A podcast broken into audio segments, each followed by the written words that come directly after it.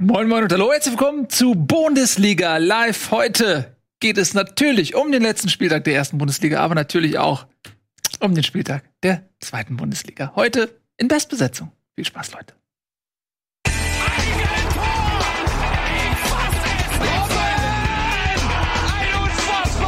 explodiert die Bude hier. Kritisiert mir denn nicht so viel. Das ist ein guter Mann. Schön, dass ihr da seid. Freue mich sehr. Äh, Ralle ist wieder da. Hallo Ralle. Im Moin, Hintergrund ein Taktikboard, was zeigt, Yes. dass der angehende Trainer auch in seiner Freizeit neue Systeme ausprobiert.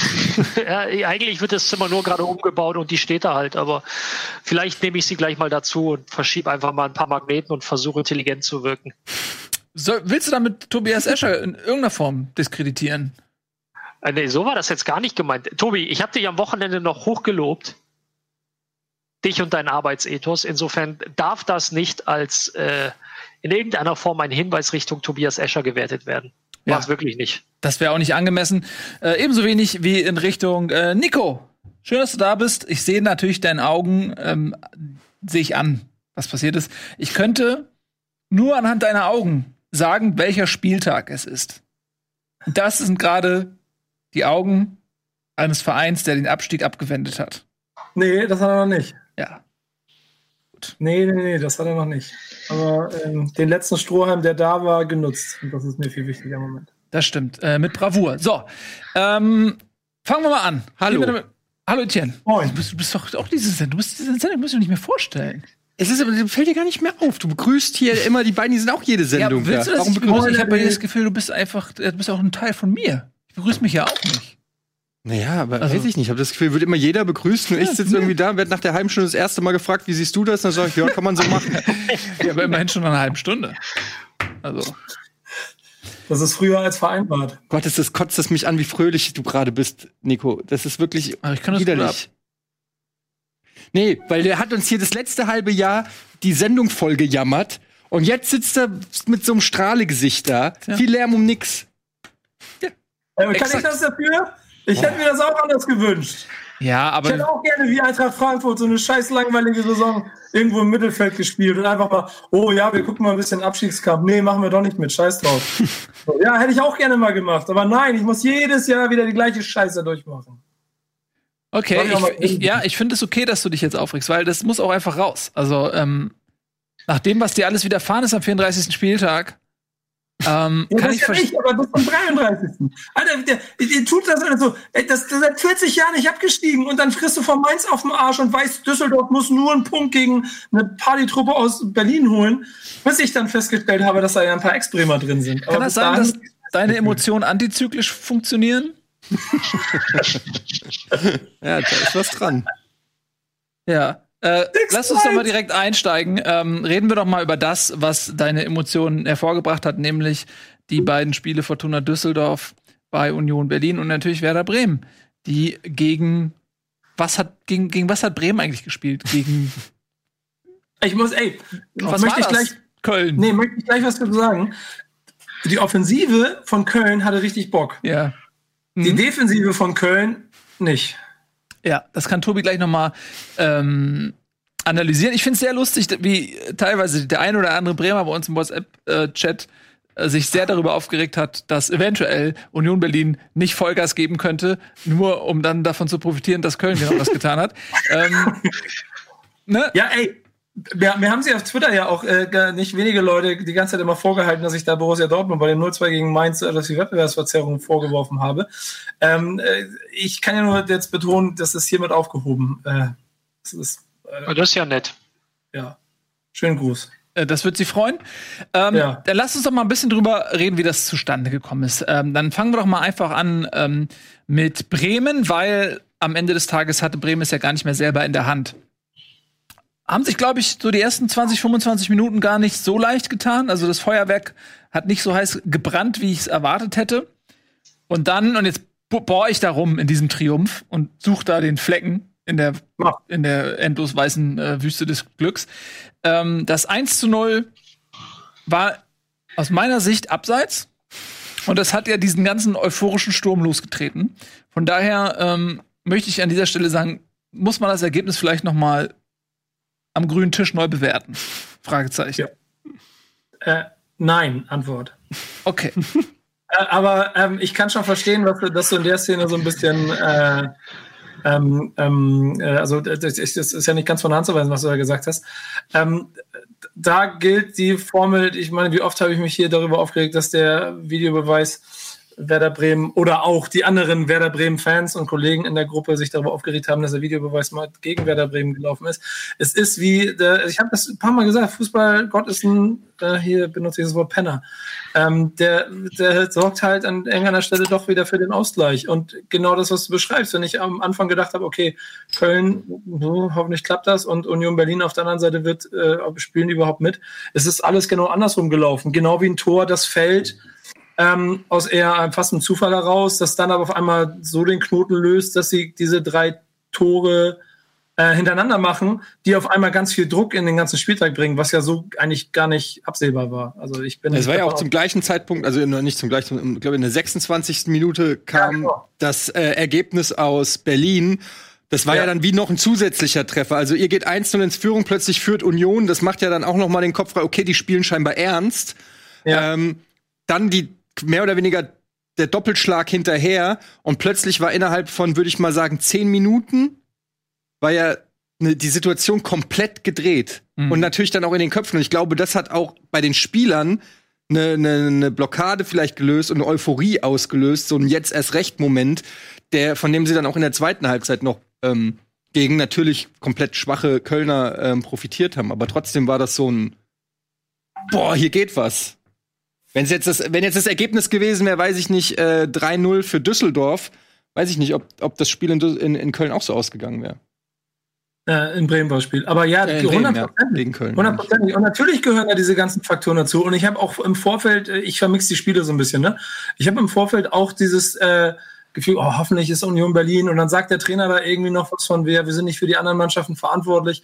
Ähm, also ich habe die Chance auch bei 15 Prozent gesehen, dass man aus diesem Spieltag irgendwie da noch erfolgreich rauskommen kann. Ähm, das ist dann aber halt, ich meine, und dazu kommt noch, um wieder aufs Bremen-Spiel zu kommen, dass Köln, was ich schon gesagt habe, in den, vor allem in den ersten 15, 20 Minuten, die Offensive von Köln, die wollten Tore schießen. Und das hast du dir noch angesehen. Die waren wendig, die haben halt, die haben halt am Ende keine Torschüsse gemacht, aber sie haben, Ralf hat's nicht so den Mund, aber sie haben, sie haben halt schon Bock gehabt, vorne zu spielen. Und das hast du, also Bremen muss da hinten auf jeden Fall ein bisschen was tun, so fragil wie das ganze Gebilde ist. Ähm, aber dann diese drei Tore, im Prinzip waren der Neckbreaker in beiden Spielen. Ja, äh, im Nachhinein kann man von Glück reden, dass das Spiel in Berlin nicht 0 zu 0 oder, ein, oder unentschieden ausgegangen ist in irgendeiner Form. Denn dann hätte Köln sich wirklich, ähm, finde ich, einen Vorwurf machen lassen können. Ähm, ich muss ganz ehrlich sagen, klar, Bremen hat dann irgendwann auch in dieser Euphorie einen Wirbelsturm entfacht, aber das geht auch nur da, äh, wo man einen äh, Wirbelsturm zulässt. Und ähm, wenn ähm, Düsseldorf hätte das dann zwar selbst vergeigt, ja, sie hatten es ja in der eigenen Hand, aber wenn du dann in dem Moment sagst, okay, nur vier Tore äh, Abstand. Wird's gefährlich, davor ist in Ordnung, kannst du davon ausgehen, dass ein Bundesligist in dieser Saison gegen Werder Bremen das äh, schaffen kann, nicht mit vier Toren Unterschied zu verlieren. Ähm, und da finde ich, hätte Köln ähm, sich schon befleckt irgendwo, weil man sieht an diesem Spieltag, man sieht das an Sandhausen, man sieht das an Bielefeld und man sah es auch an Union Berlin, dass drei Mannschaften Charakter gezeigt haben und haben gesagt, ey, wir spielen volle Pulle, ähm, wir schenken hier nichts ab, wir verzerren den Wettbewerb nicht und die einzige Mannschaft, der das egal war, war Köln und äh, zwar komplett. Also ähm, da kann vielleicht Tobi vielleicht auch noch mal das eine oder andere dazu sagen, wie das ähm, taktisch sich ausgewirkt hat, dieses äh, diese Selbstaufgabe des Vereins. Aber ich kann, äh, also ich fand das ein bisschen schäbig fast schon. bin aber mal sehr weit davon entfernt, in irgendeiner Art Wettbewerbsverzerrung zu unterstellen. Man, es ist natürlich sehr viel schöner, wenn man so Mannschaften hat, wie man das, werden wir später darüber reden, wie Bielefeld, Sandhausen, die dann auch im letzten Spiel, wo es für sie um nichts mehr geht, wirklich 100% in die Zweikämpfe gehen. Ich glaube, es war dann nachher das, das Tor, was Raschitzer vorbereitet hat. Ich weiß gar nicht, wer es gemacht hat. Ähm, Sergeant. äh, Sargent, wo, wo drei Kölner da rum, drumrum sind, den Ball nur irgendwie klären müssen. Und da es hat wahrscheinlich Ralfs Herz geblutet, als sie das gesehen haben, wie die Kölner da in diesen Zweikampf reingegangen ist und Raschitzer den Ball dann noch weiter stochert. Andererseits finde ich aber auch, muss man das auch menschlich betrachten, dass diese Mannschaft halt vier Punkte geholt hat, seit die Corona-Krise ähm, die Zwangspause verhängt hat, dass Köln total außer Form ist und mir haben auch genug Köln-Fans auf Twitter geschrieben, nee, das ist, die sind nicht schlechter, die spielen die ganze Zeit so. Die spielen äh, schon seit es so weitergeht so. Und ja, da gab es einige Sachen, wie dass sie mit der Fünferkette nachher nicht mehr richtig zurückgerückt sind, dass da häufig eine Dreierkette hinten war, wo man merkt, okay, das macht keine Mannschaft, wenn sie 100% gibt. Andererseits wiederum für beide Teams war die Lage relativ gleich für Berlin und äh, für Düsseldorf und für Bremen. Und dann muss man auch einfach diese eigene Aufgabe lösen, nicht auf den anderen schauen. Und, und da habe ich eine ne, ebenso taktische Frage an euch Experten da auf der anderen Seite. Ähm, ich ja. habe im Vorbericht so mitbekommen, ja genau, äh, hier, da, genau. Äh, Eddie, sag mal, ähm, ich habe im Vorbericht gehört, dass äh, Düsseldorfer Trainer äh, das System ein bisschen umgestellt hatte und, glaube ich, zum ersten Mal mit drei Stürmern spielen äh, wollte. War das vercoacht? Ja, das würde ich äh, so sehen wie Tobi, ehrlich gesagt. ja, ich weiß nicht, ob es vercoacht war. Es war natürlich mutig, dann zu sagen, man hat schon andere Spiele gehabt, wo man hinten mit Fünferkette gespielt hat, eigentlich die meisten Spiele, aber so ein 3-4-3 wirklich in dieser Form, auch mit Stöger, Botschek, Doppelseff, hat man noch nicht gemacht. Und ähm, man hat auch eine gewisse Dominanz ins Spiel reingebracht, man hat auch eine gewisse Art von Offensivkraft reingebracht, aber das waren dann viele Schüsse aus der zweiten Reihe, viele, ähm, viele Produkte, wo man dann aufs Glück angewiesen war. Und das ist natürlich, wenn man das, äh, den Ausgang sich am Ende anguckt, kann man schon sagen, ja, das war sehr mutig, da mit einem System zu spielen, das man noch nicht in dieser Form kannte bisher. Aber es ging, ja doch auch, es ging doch bei Köln auch um viel Geld, oder? Ich habe irgendwo gelesen, dass die eigentlich davon profitiert hätten, und so äh, TV-Geldtabelle 2 Millionen, wenn Düsseldorf den Klassenerhalt geschafft hätte und Bremen runtergehen würde. Also eigentlich ja, dann hätten sie auch noch einen Platz weiter in der Tabelle vorrücken können, was ja auch okay ist. Ja. Nur ich glaube, da ist ja. man dann sehr weit weg von der Realität der Spieler. Ja, das kann so, sein. Ja. Denen ist das, glaube ich, relativ wurscht, ob du nun in der TV-Tabelle zwei Millionen mehr, Ralf nickt schon. dann ist das, glaube ich, relativ wurscht, ob du in der TV-Tabelle zwei Millionen mehr bekommst. Und auch dieses Argument, ähm, es geht gegen den ungeliebten Düsseldorfer Rivalen. Da weiß ich auch nicht, ob das für die meisten Spieler so zutrifft. Wenn du dir zum Beispiel die anguckst, dass bei Köln ja viele Spieler jetzt auch zum Beispiel Laie beendet, die gehen jetzt. Ähm, oder halt bei Düsseldorf laufen jetzt 17 Verträge, glaube ich, aus, was ja nochmal heftiger ist. Also, Aber was ist denn, wie seht ihr denn die Situation? Vielleicht, Ralf, kannst du das auch äh, ein bisschen äh, sagen? Die Chance, dass Werder Bremen jetzt Heidenheim unterschätzt, würde ich gerne mal wissen, weil ähm, siehst du die bei, siehst du die überhaupt oder, weil es klingt ja schon so ein bisschen, es ist eine große Erleichterung jetzt bei Bremen zu spüren. Dabei hat man ja de facto noch nicht wirklich was erreicht. Es ist ja jetzt erst, äh, hat, hat man die Chance, was zu erreichen. Ähm, sie, seht ihr da Gefahr, dass die Spieler jetzt schon äh, denken, wir haben es eigentlich schon im Sack oder sind die hundertprozentig fokussiert auf die Relegation? Ich bin mir ziemlich sicher, und das kam ja schon im Vorwege oder im Prinzip direkt nach, äh, nach, dem, nach dem Spiel, hat Florian Kofeld ja schon gesagt, wir haben gar nichts erreicht. Man hat sich jetzt einfach nur zwei ähm, zwei Bonusspiele arbeitet, um irgendwie noch den Klassenerhalt zu schaffen. Und ich glaube, nach der Rückrunde, nach dem Verlauf, den die Bremer jetzt haben, ähm, das wäre mehr als fahrlässig, Heidenheim, Heidenheim jetzt zu unterschätzen, unabhängig davon, ob sie im letzten Spiel jetzt gegen Bielefeld ein bisschen unter die Räder gekommen sind oder nicht. Also die Gefahr sehe ich eigentlich nicht. Dafür waren die Interviews der Verantwortlichen dann definitiv zu, äh, zu deutlich und zwar direkt nach Schlusspfiff. Also ich glaube auch, dass Bremen das nicht unterschätzt. Also die sind äh, sowas von glücklich in diese Relegation gekommen, das wissen die auch ganz genau. Ähm, und wer das jetzt unterschätzt, ist so saudumm, dass ich ihm nicht dazu, dass ich ihm nicht zutraue, in der Lage zu sein, gegen einen Ball zu treten. Man müsste so dumm sein, das jetzt zu unterschätzen, dass ich glaube nicht, dass man dann Fußballprofi sein könnte. Ähm, mal abgesehen davon äh, ist natürlich die Ausgangskonstellation die, dass Bremen haushoher Favorit ist. In meinen Augen gab es in der Geschichte der Relegation in den letzten zehn Jahren seltene Konstellation, in der die Favoritenrolle so deutlich war, ähm, weil Bremen so völlig euphoriert kommt äh, aus, aus dem letzten Spieltag, weil äh, da auch einige Spieler jetzt wieder fit sind, in Füllkrug zum Beispiel. Ähm, und weil du eben bei Heidenheim eine Situation hast, dass die eigentlich gar nicht wissen, warum sie in diese Relegation gekommen sind, die in der 95. Minute gegen den HSV ein Tor machen ähm, und dann äh, sich 3-0 in Bielefeld abschlachten lassen. Äh, die sind nur aufgrund des Unfalls, also ich meine es nicht despektierlich Heidenheim gegenüber, sie sind Dritter und das ist auch verdient, aber sie sind, sie, sie waren auch der Unfähigkeit anderer äh, ausgeliefert, um dorthin zu kommen, seien wir mal ehrlich. Ähm, und äh, also da muss in meinen Augen viel schiefgehen. Plus Bremen hat es im Pokal gezeigt, ähm, als sie Heidenheim besiegt haben. Da müsste in meiner Meinung viel schief gehen, dass, äh, dass Bremen das nicht macht. Vielleicht irgendwie noch frühe rote Karte oder sowas. Ja, Irgendwas. also, also man, man muss ja schon mal klar machen, dass äh, also dieses Spiel trotzdem bei Null anfängt. Ne? Und das ist kein Selbstläufer, hundertprozentig nicht. Und das Bremer Gerüst ist die ganze Zeit brüchig und, und wackelig. Ich, ich glaube, also natürlich ist mein Bremer Selbstbewusstsein oder die, die Hoffnung schon, dass die jetzt aus diesem Spiel Selbstbewusstsein getankt haben, weil die Mannschaft äh, insgesamt in den letzten Wochen noch ganz anders auftritt als noch vor ein paar Wochen und dass da die Kurve natürlich nach oben zeigt. Und das, also vor allen Dingen Rashica, der 16 Rückrundenspiele halt gespielt hat, als wenn er halt nicht gegen Ball treten möchte.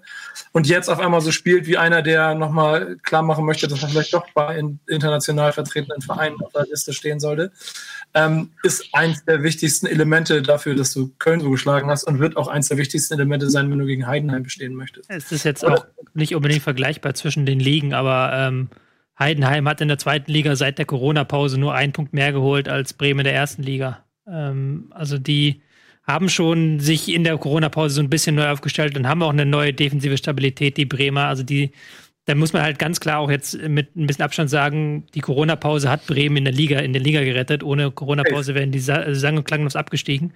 Und die haben sich gut aufgestellt jetzt. Kann natürlich immer sein, dass da so ein, ein Stück weit das so, ähm, ich will nicht sagen Arroganz, aber Bremen hatte ja auch in dieser Saison schon zwei, dreimal die Situation, wo es dann plötzlich zum Beispiel diese drei Siege in einer Woche, die sie jetzt vor einiger Zeit hatten, wo dann plötzlich alles schon Wahnsinn hatte, wurde, ja, wir packen das, ist schon alles gepackt und dann gab es dann wieder so einen, so einen kleinen Hänger, so einen kleinen Nachlasser. Das darf ihnen jetzt natürlich nicht passieren in dieser Relegation. Ja, ich glaube halt gerade auch, was Nils gesagt hat, du sagst einerseits, du glaubst, dass man müsste massiv dumm sein, die zu unterschätzen, aber du sagst auch, haushoher Favorit. Und wenn dieses Selbstverständnis auch in den Köpfen drin ist, das ist halt die Frage oder die Gefahr, weil zwischen Selbstbewusstsein und, und sag ich mal, Überheblichkeit ist ja ein schmaler Grad.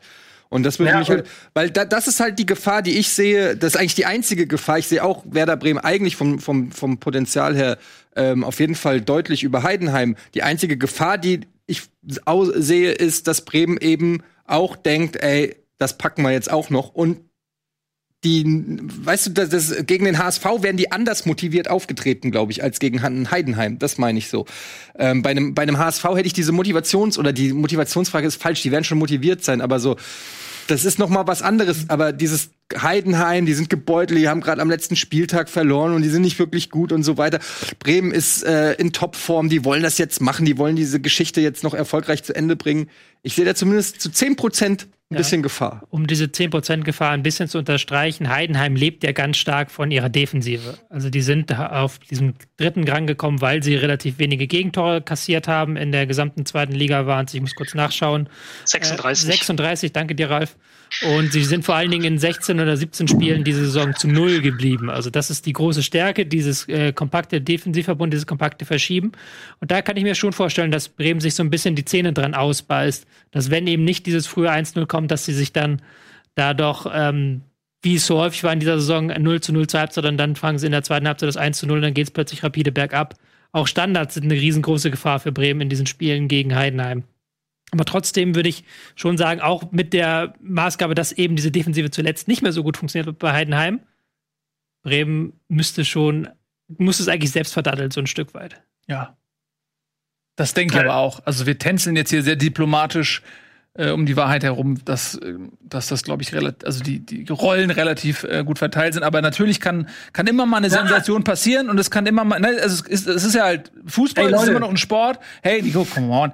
Und Ja, äh, nee, aber- natürlich aber kann das auch mal in die. Hose gehen. Klar, wenn du, wenn du, wie gesagt, wenn mal, wenn irgendwas schief läuft, da rutscht ein Standard rein, Bremen verballert fünf- 500-prozentige, klar, das kann auch in die andere Richtung gehen. Man Nee, hat bei Frankfurt gegen Nürnberg ja auch gesehen, äh, wo auch die Rollen relativ klar verteilt waren und wo äh, äh, Frankfurt äh, bis zur 70. Minute im zweiten Spiel diesem, diesem äh, Tor hinterherrennen musste, weil sie quasi einmal nicht aufgepasst haben. Aber da war auch die, die Rolle klar verteilt. Ja, aber ich meine, ich möchte das auch noch mal klar machen hier, weil äh, jetzt hat man 6-1 gegen Köln gewonnen, die dann äh, hinten keine Lust haben, Fußball zu spielen. Das hätte auch äh, viel, viel enger werden können. Und Werder Bremen ist immer noch eine Mannschaft, die 31 Punkte ge geholt hat in einer Bundesliga-Saison und 70 Lücken kassiert hat. Sich da jetzt hinzustellen und sagen, ja klar, Heidenheim, das macht das ist der größte Quatsch, Alter. Das ist, das werden 100, also 180 richtig harte Minuten und äh, natürlich hoffe ich darauf und, und will, dass sie es gewinnen und äh, natürlich hoffe ich auch auf ein bisschen Vorteil, aber das ist kein Selbstläufer. Alter. Das wird, das wird noch in der 90. Minute des Rückspiels wird das noch spannend sein. Also ich glaube, ähm, kurz meine Einschätzung zu dem Thema. Ja, wenn man jetzt erstmal nur die Namen betrachtet, Werder Bremen gegen Heidenheim, ja, dann sind die Rollen irgendwie schon klar verteilt. Schaut man sich die momentane sportliche Situation an, und da würde ich gerne das hinzuziehen, was Tobi eben über Heidenheim gesagt hat, dann glaube ich, wenn Heidenheim es schafft, das, was sie in den allermeisten Spielen stark gemacht hat, nämlich eben defensiv sehr kompakt zu stehen, wenig Gegentore zuzulassen, dann beginnt bei Werder Bremen auch irgendwann mal das Nachdenken. Klar haben die jetzt Rückenwind mit 6-1 und unabhängig davon, ob die Kölner jetzt einen ähm, gebrauchten Tag hatten oder nicht, aber trotzdem musst du erstmal sechs Tore schießen, das gibt dir Selbstbewusstsein.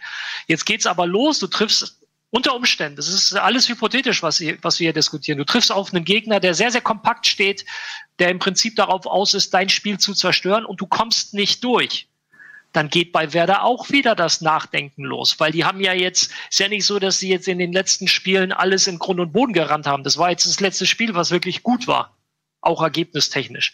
Aber die kommen halt aus einer beschissenen Saison. Und ich glaube einfach, dass dieses neue Selbstbewusstsein schon auch ein Stück weit fragil ist.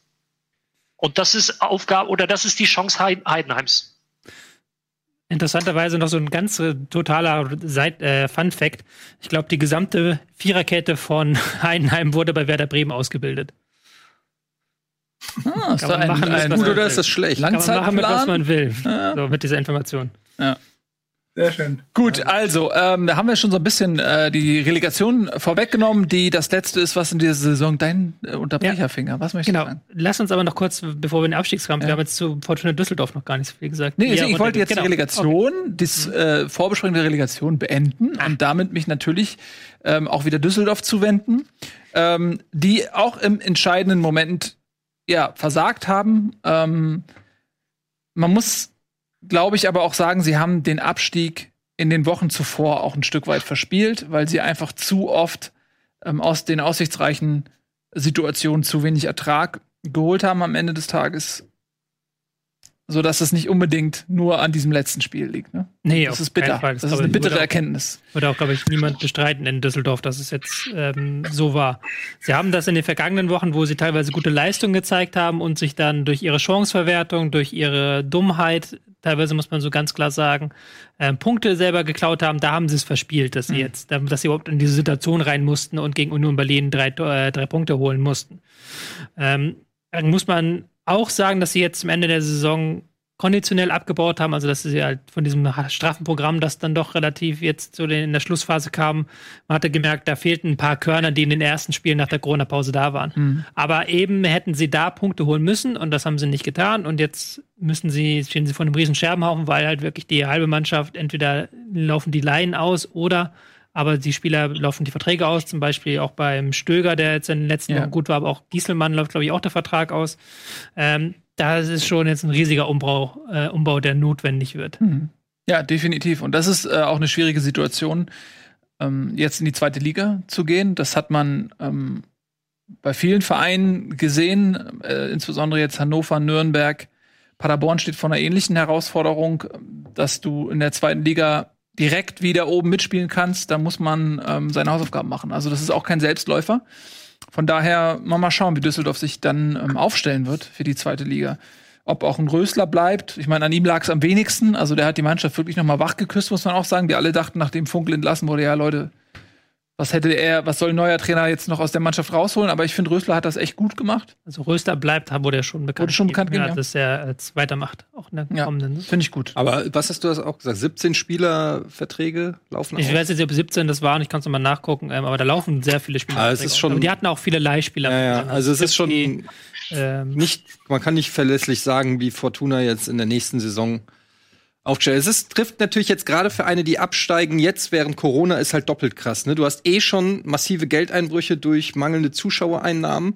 Und wenn du dann jetzt noch äh, absteigst, das kann einen Verein schon richtig finanziell durchschütteln, wenn du nicht, sag ich mal, die fetten äh, Reserven irgendwo hast. Und da würde ich jetzt mal Fortuna nicht dazu zählen. Ich- also ist schon krass. Ich kann es mal durchgehen. Sechs Steffen, okay, Ersatztorhüter, Leihe ausgelaufen. Erik Tommy, zuletzt absoluter Leistungsträger, Leihe ausgelaufen. Kevin Stöger hat den Verein im Mittelfeld unglaublich weitergebracht, Vertrag ausgelaufen. Berisha, Leihe ausgelaufen. Adams, Leihe ausgelaufen. Gieselmann, Vertrag ausgelaufen. Zanka, Skripski, Barkok, Bormuth, Suttner, Contento, Botczek, Rensing, Fink, Wiesner. Das sind alles Leute, die auslaufen. Okay, da haben jetzt einige davon tatsächlich zuletzt gar keine Rolle mehr gespielt. Das ist vielleicht auch gut, dass man sich neu aufstellen kann jetzt. Aber es ist natürlich auch, du hast gerade gesagt, ganz schwieriger Moment, um das zu tun jetzt in dieser Corona-Krise, wo du nicht weißt, wann kommen wieder äh, Zuschauer ins Stadion, wie geht's für den Club finanziell weiter, wie entwickelt sich der Markt. Das ist eine ganz, ganz blöde Situation für die Düsseldorfer. Ja, schwierig. Definitiv. Ähm, ja, dann äh, Paderborn müssen wir, glaube ich, nicht besprechen. Die sind ja schon ähm, vor einiger Zeit abgestiegen und viel mehr Entscheidungen gab es da unten eigentlich nicht, denn Augsburg, Köln, Mainz, auch Schalke waren schon vorab ähm, gerettet. Darf ich einen Satz sagen? Du hast auch mehr Sätze sagen. Na, wegen Paderborn, Eintracht. Ja. Ich würde sagen, alles Gute. Marco Russ beendet seine Karriere, 22 Jahre bei der Eintracht gespielt, hat mal zwischenzeitlich zwei Jahre, die äh, vergessen wir mal, bei Wolfsburg gespielt. Ich finde es ein bisschen schade, dass er nicht eingewechselt wurde von Adi Hütter, sage ich ganz ehrlich. Find, äh, fand ich ein bisschen weird. Auf der anderen Seite auch Schuld der Mannschaft, die haben 3-0 geführt, dann ist Paderborn nochmal 3-2 rangekommen und er wollte auf jeden Fall gewinnen. Ähm, ich glaube, bei einem Stand von 3-0 hätte er ihn vielleicht eingewechselt. Aber ähm, auch mit der überstandenen Krebskrankheit und so weiter, der geht jetzt in den ähm, äh, Scouting- oder Analystenbereich, also bleibt der Eintracht als Analyst äh, treu. Wollte ich nur an der Stelle einmal sagen, wirklich, äh, glaube ich, auf Platz sieben in der insgesamt in der Eintracht-Tabelle der äh, Spieler mit den meisten Spielen für Eintracht hinter so Namen wie Grabowski und Hölzenbein und so. Also insofern, ähm, Marco Russ wollte ich an der Stelle noch mal sagen. Ja. Ne? Kann man ruhig mal machen. Große, große Karriere, große Bundesliga-Karriere. Ja, aus der Frankfurter Jugend, kommt, kommt aus Hanau, also um die Ecke. Stimmt, hätte er auf jeden Fall verdient gehabt, finde ich auch. Insbesondere, weil es in diesem Spiel nun wirklich um nicht mehr so viel ging. Die Eintracht war ähm, blockiert durch Freiburg, Wolfsburg, Hoffenheim. Und ähm, das ist eine Situation, wo man auch Paderborn nicht mehr ähm, irgendeinen Vorteil im Wettbewerb hätte geben können. Das war eigentlich alles schon in Stein gemeißelt, was Ja, und wenn du nur fünf Minuten angeht. einwechselst. Ja, Also- und du kannst ja auch fünf Leute einwechseln. Also, vielleicht nicht. Ist auf Platz 11, Eddie. Auf was Platz die 11? Rekordspieler. Ja. Alex, Alex Meyer auf 9. Sicher? Ja, ich habe gerade nachgeschaut. Aber wo habe ich denn das dann her? Na gut, egal. Machen wir weiter. Genau. Auf jeden Fall trotzdem weit vorne und äh, du hast absolut recht. Wer sich so lange auf dem Niveau hält, da darf man dann auch bei Bundesliga ein paar Minuten bekommen. Eine kleine Huldigung. ja, mehr Minuten als im letzten Spiel auf jeden Fall. Das hat er. ja, Genau. wir respektieren seine Leistung hier offensichtlich Genau. mehr als der Verein. So. Ähm, okay, also, ähm, wir haben den Abstiegskampf, finde ich, durch. Will noch jemand was hinzufügen? Sonst werde ich das an dieser Stelle beenden. Gut. Dann machen wir jetzt ein bisschen Werbung. äh, gleich sind wir zurück und dann äh, kümmern wir uns natürlich noch um äh, die Ergebnisse da im oberen Tabellendrittel. Wer spielt äh, Europa? Ähm, und wir reden natürlich auch noch ein bisschen über die zweite Liga, was da so passiert ist. Freut euch. Bis gleich.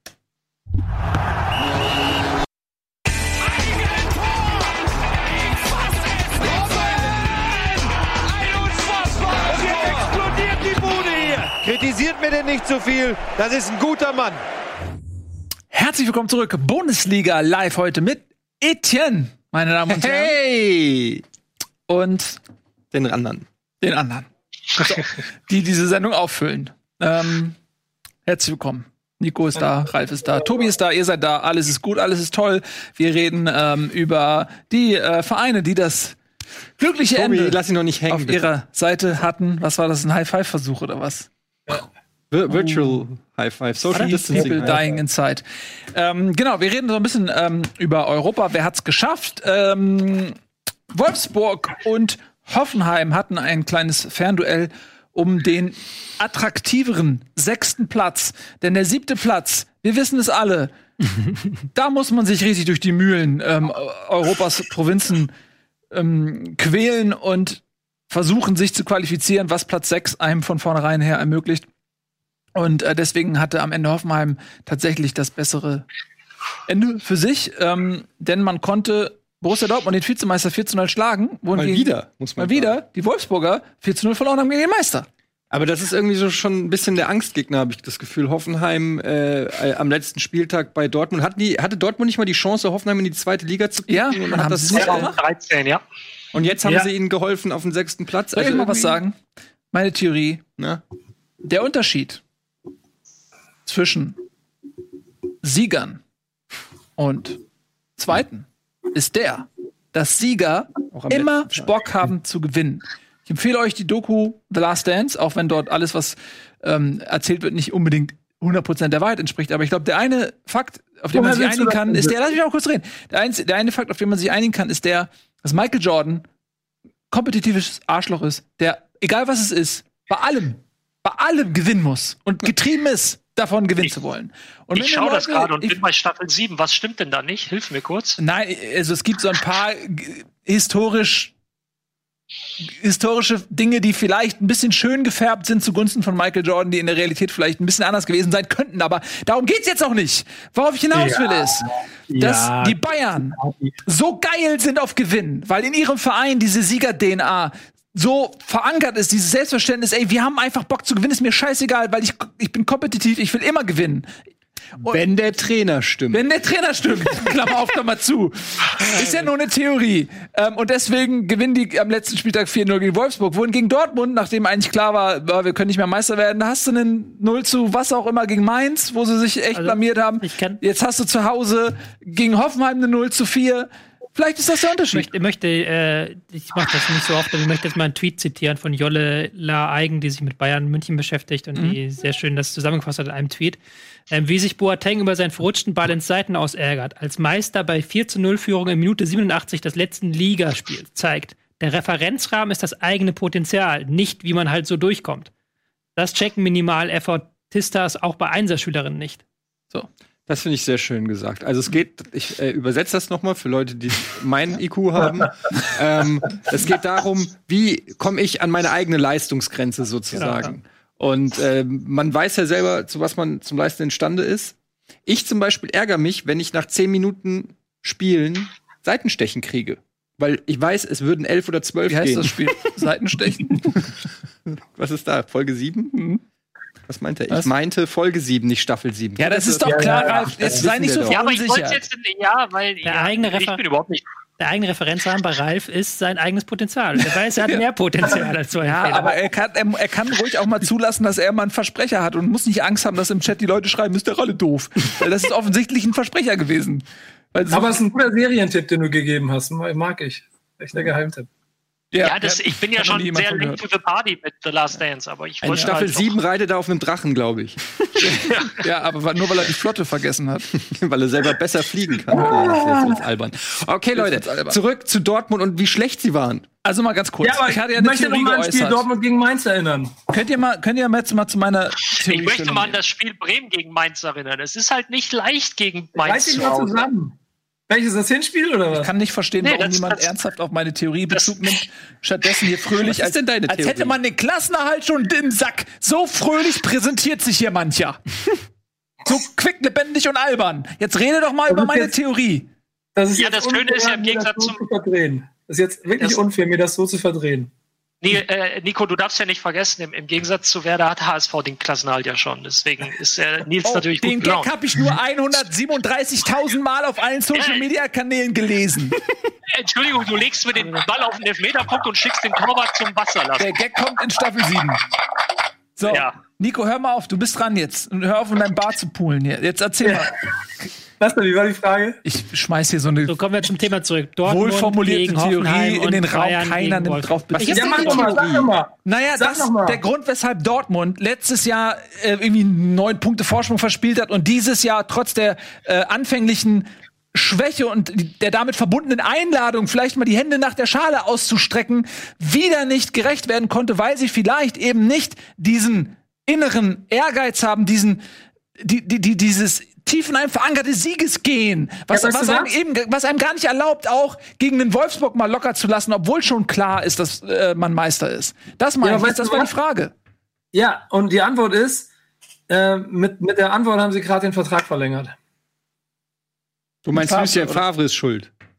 Ja, naja, also- aber also ich meine, ich würde sagen, der Knackpunkt war natürlich das Spiel gegen die Bayern, wo sie, Ja, nein, nein, nein, wo sie, wo sie dann letztendlich, äh, wenn sie da gewonnen hätten, hätte ich glaube, hätten die wahrscheinlich nochmal einen anderen Ehrgeiz an den Tag gelegt. Aber da war, das war so der Kasus Knacktus, wo sie wahrscheinlich gemerkt haben, wir packen es einfach nicht. Das ist wie so, wenn du im Boxkampf bist, merkst du, scheiße, ich pack das nicht. Pack, Ja, ich pack, ich- ich pack also, den nicht. Das ist Guck mal, super also, dumm, weil da, kann, da reicht sogar so ein Schlag. Das ist total das Lass, schlechte lass, mir Beispiel. doch mal, lass mir doch mal den einzigen von uns hier mal ganz kurz reden, der äh, wirklich mal äh, unter Hochleistungsdruck Erfolge feiern musste. Ralle, Achso. Trainer. Äh, äh, wenn, wenn du einen Trainer hast, also du hast, du hast gute Spieler und du hast einen Trainer, der ähm, holt ein bisschen was raus und am Ende reicht's nicht ganz und man lässt die Saison auslaufen. Oder du äh, holst einen Trainer, der jedem bis unter die Haarspitzen motiviert und dann holst du Titel oder steigst auf. Das ist doch am Ende dieses Element, was in meinen Augen im Moment auch wieder ganz klar ist. Und ich mag Lucien Favre und den Fußball, den der spielen will. Ich mag auch die Art. Ich finde das, aber der passt nicht zu diesem Star-Ensemble von Borussia Dortmund, das an einem bestimmten Punkt wahrscheinlich über seine eigene Eitelkeit stolpert, um dann noch diese 5% mehr zu gehen, die es braucht. Ralle, was sagst du? Zunächst mal möchte ich Daniel Schröckert als unseren Zuschauer begrüßen. Es freut mich sehr. Wir gucken ja alle auch regelmäßig Kino Plus und schön, dass er mal bei Bundesliga vorbeischaut. So, das ist das eine. Das andere, Okay, dafür mache ich morgen Ja. bei der Binge, okay? Versprochen. ähm, ich finde es schön, wie Nils die ganze Zeit das Wort Mentalität versucht hat zu verhindern. Ich glaube, du hast es nicht einmal gesagt. Es ist jetzt aber die Frage, ist tatsächlich wieder aufgemacht worden von. Hm, Das Problem ist, das Wort äh, kennt man hier in Hamburg nicht, Ralle. Achso, okay. Wie heißt das? Äh, Man. Leute, kommt mal zum Punkt jetzt hier. Ja, dann Oh, mach doch. Entschuldigung. Meine, meine Antwort wird wahrscheinlich wieder ein bisschen äh, oder wird umfangreicher. Deswegen fang du an, Tobi, und vielleicht schließe ich mich einfach nur an. Nee, ich wollte ja gar nicht, gar nicht widersprechen. Ich finde das immer ein bisschen, ein bisschen heftig, wenn man das dann als den einzigen Unterschied erklärt, warum Bayern Meister wird. Bayern holt 82 Punkte diese Saison. Dortmund hätte halt die beste Saison der Vereinsgeschichte spielen müssen, um Meister zu werden. Ich glaube, das erklärt nicht allein den Unterschied, warum Bayern Meister ist und Dortmund nicht. Aber es ist natürlich ein Faktor, der auffällt, dass natürlich diese, dass es diesen Unterschied auch gibt, vielleicht auch in der, das muss man jetzt gar nicht mal im Trainer abladen, sondern auch in der Clubphilosophie vielleicht, vielleicht von hinten dann nicht dieser nötige Druck, dass man eben dieses letzte Spiel genauso ernst nimmt wie das erste. Und das sollte den Unterschied machen, finde ich. Ich glaube auch, Ja, dass aber es ganz kurz, ganz kurz, Nico. ich Ja, glaube mach mal. auch, dass das äh, an den Einzelspielern liegt, dass du äh, vielleicht brauchst du so eine kritische Masse an Spielern. Das kann Ralle vielleicht auch noch mal sagen, die das Ganze in die eine oder in die andere Richtung dann kippen. Wenn du so Spieler hast wie zum Beispiel Lewandowski, wo du weißt, und davor waren es natürlich auch so Spieler wie ein Robben, würde ich auf jeden Fall nennen, und Ribery, denen du das einfach, die getrieben waren von ihrem eigenen Ehrgeiz. Ich würde auch selbst einen Müller, äh, zumindest wenn er top motiviert ist vom Trainer aus, ähm, dazu zählen. Und wir haben Boateng, hast du das Beispiel ja auch genannt. Also wenn, wenn eine gewisse kritische Masse an Spielern da ist, die diesen Siegeswillen ausstrahlen, dann ziehen die vielleicht auch bei Spieler mit, bei denen das nicht so ausgeprägt ist. Wenn du aber in der, im Ma- im Mannschaftsgefüge vielleicht Großteil auch die gerade die die die Leader sozusagen hast, die auch mal vielleicht dazu neigen zu sagen, ja komm, ist doch okay oder so, keine Ahnung, dann kann das vielleicht auch in die andere Richtung kippen. Also ich glaube, dass das auch ein, eine Zusammenstellung. Es ist nicht nur ein Spieler oder oder ein Trainer, sondern ein Zusammenspiel von mehreren Faktoren. Lass uns, lass uns mal ganz kurz ein bisschen auf die, auf die letzten Spiele oder auf die Spiele der Dortmunder in dieser Saison gehen. Wir klammern mal ganz kurz Mainz und Hoffenheim aus, weil ich glaube, unter anderen, unter einer anderen Tabellenkonstellation wären die Spiele anders gelaufen. Lass uns Aber das mal, ist ja schon ein wichtiger Faktor. Moment, ich, ja, dazu kommen wir aber gleich. Okay. Ähm, wer von euch erinnert sich an das Hinspiel Hoffenheim gegen Dortmund? Tobi Escher. Ja, das war doch irgendwie, die haben eine Führung verdattelt und dann haben sie, glaube ich, 3-2 Dort- genau. verloren oder was? 2-1. Dortmund, 2-1. kein, kein schlechtes Spiel in den ersten 60 Minuten. Und nach 60 Minuten haben sie einfach aufgehört, Fußball zu spielen. Kriegen, ich muss relativ spät, 79. 1-1, 87. 2-1. Und zwar wirklich komplett unnötig. Schaut euch die, die, die Tore gerne nochmal an, vor allem das zweite. Ähm, äh, wir haben ja in unserer WhatsApp-Gruppe sehr häufig über, über dieses Thema Tore verteidigen wollen gesprochen. Da wollte keiner was verteidigen. Das war komplett fahrlässig. Man war schon in der Winterpause. Dann gehe ich mal ein paar Spiele, dann wurde gewonnen, gewonnen, gewonnen. Dann stand das Spiel gegen Bayer Leverkusen an. Du führst eins, zweimal, schießt auswärts drei Tore und verlierst 4-3. Ja, Bayer Leverkusen eine gute Mannschaft. Wenn du aber den Anspruch hast, deutscher Meister zu werden, das hat der BVB sehr, sehr offensiv vor der Saison mit Ausnahme des Trainers formuliert, darfst du ein Spiel in Leverkusen, dem du drei eigene Tore schießt, in dem du zweimal führst, durchaus noch gewinnen. Die Gegentore drei und vier kriegst du in der 81. und in der 82. Das war ja Tor, Anstoß, Ballverlust, Tor. Darf in der Form definitiv nicht passieren. Nächste Niederlage, dann wurden wieder ein paar Spiele gewonnen. Und dann kommen wir zu dem 0-1 gegen die Bayern. Und das ist dann vielleicht am Ende dann auch nochmal oder der Unterschied, beide Spiele gegen Bayern verloren. Mhm. So. Kommt die anderen Dinger komplett hergeschenkt. Es ist halt so, ja, die Bayern bewegen sich auf einem unfassbar hohen Niveau. Und wenn du da mithalten möchtest, darfst du dir einfach nichts erlauben. So, und dann darf, musst du in Leverkusen, wenn du zweimal führst, musst du gewinnen. Du darfst in Hoffenheim nicht so billig die Tore herschenken. Schaut sie euch an. Auch gegen Leverkusen. Komplett billige Gegentore. Mainz-Hoffenheim klammer ich jetzt, wie schon gesagt, aufgrund der Tabellenkonstellation aus. Da ging es für Dortmund um nichts mehr. Aber das ist dann letztendlich auch so ein bisschen ähm, der Unterschied zwischen den Bayern und äh, Borussia Dortmund in diesem und im letzten Jahr, Dinge wirklich konsequent durchzuziehen. Und das hat Dortmund nicht getan. Ja. Und dann komme ich, äh, dann, dann komme ich nochmal zu meinem Einstieg, der ein bisschen platt war mit, mit Favre. Ich möchte das nochmal betonen, ich mag den so äh, als Menschen auch. Ich finde, ich finde, das ist so ein grundsympathischer Typ, der nur da irgendwie so ein bisschen aufgefressen wird in einem, Gesamt, in einem Gesamtkonstrukt aus, aus äh, also Verein, Mannschaft äh, und dem Druck, der dahinter steckt, Bayern München hinterherjagen zu wollen. Wenn du nämlich mal kurz zusammenrechnest, was du eben gemacht hast, die sechs Punkte gegen diese beiden Mannschaften, dann wärst du bei äh, 75 und dann hast du die beiden Duelle gegen Bayern München und da ist der Unterschied, du gewinnst sie oder verlierst sie, wird Meister oder nicht Meister. Und da steckt für mich sehr viel von diesem äh, fünf Prozent mehr drin, die ein Trainer dir mitgeben kann. Jeder macht mal taktische Fehler. Dass das im Moment äh, bei Bayern sehr wenig passiert oder kaum oder die wahrscheinlich durch Mentalität immer wieder ausgeglichen werden. So, ich meine, äh, selbst in dem Spiel gegen Bremen, wo Bremen die ganze Zeit überraschenderweise da irgendwie dran rütteln kann, wird es am Ende Mentalität, die dafür sorgt, dass es gar keine Frage ist, dass Bayern dieses Spiel trotzdem gewinnt. Mhm. Und das hat Borussia Dortmund letzte Saison nicht gehabt und diese Saison auch nicht. Und dazu kommt, dass sie im, im letzten Sommer ja für Transfers gemacht haben, die mir das Gefühl gegeben haben, okay, letztes Jahr war Dortmund schon stark und jetzt kommen noch Nico Schulz, Julian Brandt, jetzt im Sommer dazu gekommen, ne? Mhm. Äh, Hummels und so, die kommen alle noch dazu. Das ist ja für die theoretische Rechnung einfach nochmal sechs Punkte mehr als in der Vorsaison. Und es, das einzige Element, das in der Mitte steht, die das zusammenhält, ist ja dann am Ende der Trainer. Und wenn der es nicht schafft, die Jungs dazu zu kriegen, dass sie in diesen entscheidenden Spielen fünf Prozent mehr geben, dann reicht es nicht gegen Bayern München. Ja, und ich gebe euch, ich gebe euch in einem recht, die Bayern momentan in der aktuellen Phase, mit aktuell sprechen wir wirklich von den letzten Jahren und sehr wahrscheinlich wird das auch in Zukunft so sein. Zu schlagen ist unheimlich schwer, solange Lewandowski über 30 Tore schießt, solange Thomas Müller über 20 ja. Assists macht und und und. Aber ja. sowohl in der vorletzten wie jetzt auch in der abgelaufenen Saison hatten die Bayern ihre Schwächephase. Wann hatten die Bayern ihre Schwächephase? Äh, Anfang der Saison. Was hat Borussia Dortmund dort gemacht? Dreimal unentschieden, dreimal 2-2, Frankfurt, Bremen, Freiburg. 0-0 gegen Schalke und dann kam halt das 0-4 gegen die Bayern und ein 3-3 gegen Paderborn.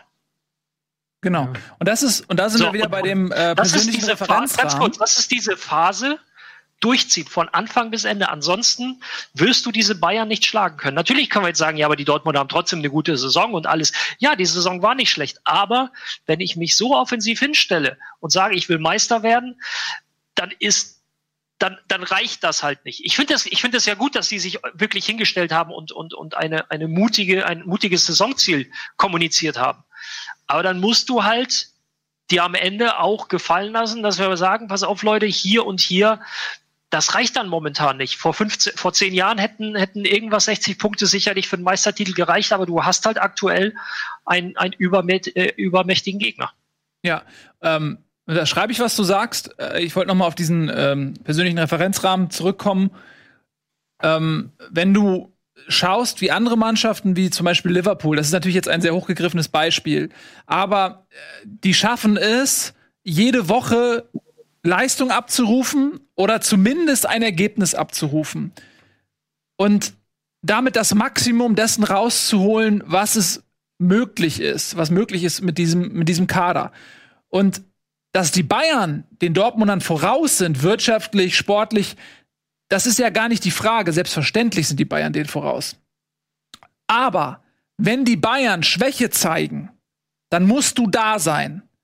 Und die Bayern haben jetzt zwei Saisons hintereinander unter Kovac massiv Schwächen gezeigt und etwas angeboten. Und Dortmund hat nicht zugeschnappt. Und das ist das, was ich, ähm, was mich von Dortmund enttäuscht hat. Die haben eine super talentierte Mannschaft, auch eine sehr junge Mannschaft, und die haben, machen auch einen super Job. Dortmund macht einen super Job. Ja, aber in so einem Moment, wenn du mal Meister werden willst, und das ist der Anspruch, den Dortmund hat, der Anspruch ist ja nicht der Beste vom Rest zu sein, sondern vielleicht auch mal einen Titel zu gewinnen. Und dann musst du in einer dieser beiden Saisons die Konstanz abrufen, um da zu sein. Und selbst wenn du die direkten Duelle gegen die Bayern dann verlierst, egal, du bist dann gegen 16 andere Mannschaften immer noch Favorit. So wie die Bayern gegen 17 andere Mannschaften Favorit sind. Und da haben sie zu viel ähm, hergeschenkt und das war sozusagen der Aufhänger meiner äh, Theorie, die ich euch eingangs ähm, zur Diskussion gestellt hatte, ob es da eben auch an Mentalität vielleicht oder an Titelhunger oder wie man es auch nennen möchte, ein bisschen fehlt. Ich, ich, ich möchte da aber nochmal betonen, dass ich schon den ganzen Spielern auf dem Platz das irgendwie schon zutraue. Denn es, es wird ja dann auch äh, immer darüber gesprochen, dass denen vielleicht die Mentalität fehlt. Und natürlich äh, gibt es irgendwo auch bei den Spielern selber den Faktor, ob er jetzt dafür gemacht ist, Spiele gewinnen zu wollen oder nicht. Und bei Marco Reus scheiden sich da offensichtlich ja wirklich die Geister. Aber ich finde, alle, die sie da haben, vorne sind junge, wilde, ähm, mal abgesehen von Reus, aber auf jeden Fall wilde, ambitionierte Typen. Und Haaland ist genauso einer. Wenn, also Düsseldorf gewinnt das Spiel, äh, Dortmund gewinnt das Spiel gegen Düsseldorf nicht, weil Dortmund so gut spielt, sondern weil Haaland reinkommt und einfach Bock hat, Tore zu schießen und gewinnen will. Genau. Irgendwie. Genau. Und deshalb haben sie auch jemanden äh, wie Emre Can geholt, ähm, weil ja, offensichtlich auch. auch. bei Dortmund äh, die Erkenntnis gereift ist, dass wir Spieler brauchen, die so eine Winner-Mentalität mitbringen. Aber die waren ja auch nur eine halbe Saison da, muss man dazu sagen. Reus ist auch viel ausgefallen. Also ähm, ich glaube schon, dass man das bei Dortmund auch ein Stück weit erkannt hat. Die Frage bleibt natürlich, ob der Trainer letztendlich, so gut er sicherlich im Fußballerischen ist, ähm, auch die 10% noch mitbringt, die du vielleicht auch noch mal brauchst, um aus solchen Supermannschaften das Letzte rauszuholen. Du hast eben diese Supertrainer, ähm, und ich jetzt nicht sagen will, dass Hansi Flick vielleicht genau das hat, aber irgendwie hat er scheinbar was. Aber so sowas, was ein Klopp, was ein Pep, was auch ein Jupp Heynckes hatte oder so, ähm, das weiß ich nicht, ob das ein Favre hat und ob das der, das ist, was Dortmund braucht, um dann eben, wie Nils es gesagt hat, reinzustoßen, wenn die Bayern mal was wenn liegen lassen. Wenn du so machst, haben das nur ganz wenige Trainer. Exakt. Aber um nochmal den zu Weg zurückzuschaffen zum aktuellen Spieltag, ich kann mir halt da nicht ähm, vorstellen, dass du da, das ähm, darauf beziehen musst, Dortmund gegen Hoffenheim. Es geht um nichts mehr. Die Mannschaft ist Zweiter. Es gibt auch nichts mehr zu gewinnen. Bayern kann Meistertitel feiern. Lewandowski will noch seinen Torrekord ausbauen. Müller will seinen Assist-Rekord ausbauen. Sie können noch die 100 Tore schaffen, was sie am Ende auch geschafft haben. Also da ist es dann schwierig, dann jetzt wegen diesem einen Spiel quasi jetzt diese große Mentalitätsdebatte. Aber mindestens zwei Spiele, ne? Ja, gegen Mainz auch noch, klar, ja. okay. Aber hat Mainz auch gut verteidigt. Das muss, wird auch mal der Gegner so aus, rausgerechnet. Hoffenheim hat das gut gemacht, die waren da. Kramaric, überragendes Spiel aus dem Mittelfeld heraus, immer wieder nach vorne reingestochen. Das war schon, Hoffenheim war ja auch da. Ist ja nicht so, dass da nur eine Mannschaft auf dem Platz steht. Ja. Aber Tobi, ist die, war die. Ton ist weg. Oh, dein Ton ist weg, Ralli. Hörst du uns noch, Ralf? Wir hören dich nicht mehr. Siehst du, dass wir reden? Ralf, hinter dir Zombies. Ralf, lauf! Oh nein, deine. Taktiktafel bewegt sich. Wir hören dich nicht mehr. Ralf, connecte mal neu. ich glaube, er hat gerade eine richtig gute Theorie, wenn wir nur oh, hören ja. würden und Dortmund würde Meister werden, wenn sie das jetzt hören würden. oh nein. Wir hören nicht. Wir hören dich nicht. Ja, okay. Also, wir arbeiten dran. Äh, connecte vielleicht noch mal neu oder so. Ähm, wir arbeiten da mal ganz kurz dran und äh, fragen einfach mal in der Zwischenzeit, äh, was geht eigentlich ab in äh, Leipzig? Die sind ja auch angetreten, um mal Meister zu werden. Matteschitz hat ja gesagt, er möchte nicht erst in zehn Jahren Meister werden. Wie lange ist es jetzt her? Pass auf, pass auf, Ralle, schreibt wieder, schreibt wieder Botschaften auf dem Zettel gerade.